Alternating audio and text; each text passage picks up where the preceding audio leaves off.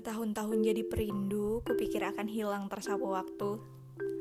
Gelagat lucu, pelajar pemberani, kian hari mengusik isi kepalaku. Lama kita tidak bertemu, bagaimanakah kabarmu? Sebuah sapa sederhana yang dilontarkan banyak orang di kali pertama bertemu. Tapi takkan ku sampaikan itu padamu karena ku tahu tersenyum cukup jadi obat rindu. Sederhana mauku menyukaimu adalah bentuk hati paling istimewa. Tak pernah minta diwujudkan, tapi jadi semangat mengisi kehidupan.